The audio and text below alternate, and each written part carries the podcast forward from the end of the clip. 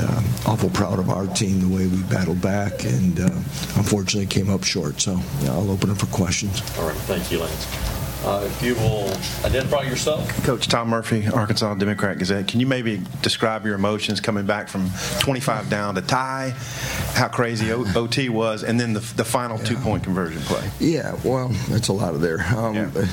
You know, um, awful proud of our team. Um, I thought uncharacteristically. Um, you know, we turned the ball over in the first half. You're always concerned about certain things. Was, you know, when you have a long layoff, um, you know, how well you're going to tackle.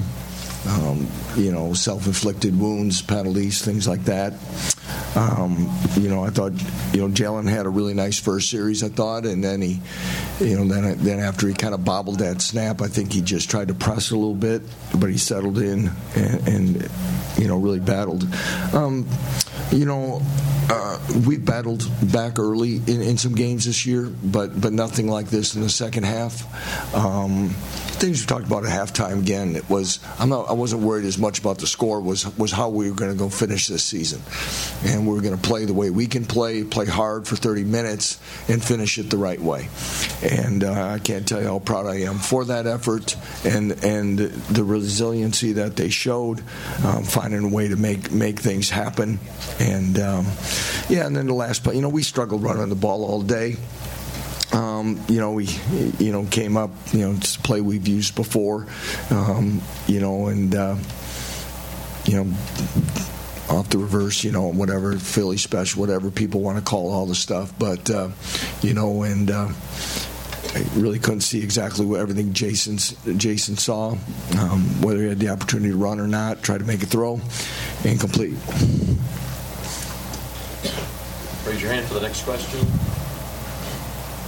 I, I, guess one other thing I guess I can answer for that when you when you go for a couple two point plays earlier and then you get into situations where you got to keep using two point plays it's not like you you know you're going to go to different plays you just don't have a chart of like six of them ten of them on your play call sheet and and uh, so you know Go ahead. Matt Tait, Lawrence Journal World. Lance, uh, Jason started heading right to the locker room. I wonder how he is, how your team is, how are their emotions after that? Yeah, you know, well, there's, you know, they're they're they're down. You know, I mean, a lot of tears, a lot of tears, in the seniors, a lot of tears. You know, and Jason feels terrible. Um,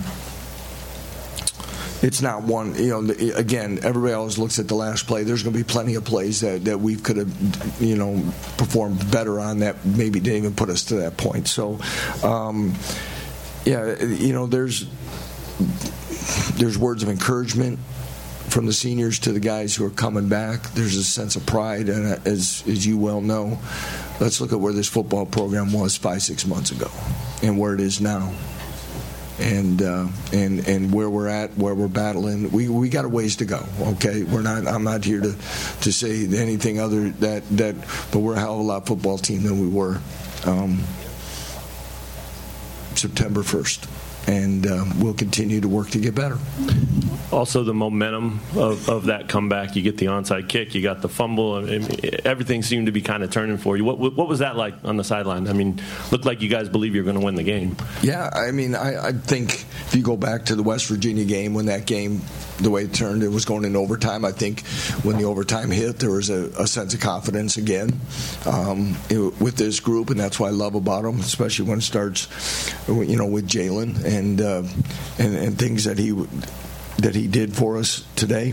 But uh, yeah, that that whole group battled, and um, you know, um, I think the people got their money's worth today. Kenitra Pulliams, Big 12 Now, at ESPN Plus. Can you describe the poise and the hunger that your team displayed in the second half? Yeah, you know, there's a lot of grit there that is battle that you know pride. I, again, we didn't play the way we'd like the first half in in, in many different ways. Um, but you know, there's things that we talk about, things that we control. Always, you know, our attitude, our effort, our strain. You know, all those things that it's not always going to be the cleanest. But if we can take care of those things, um, we give ourselves a chance. And and I, I think they they did. They they dug down deep and kept battling. And you know, you're you're out of timeouts and you burned them all to try to get the ball back and all the different things. And, you know, the percentages on onside kicks aren't the best. I think that's the first onside kick I've ever, um, the, a team I've been responsible for has ever recovered.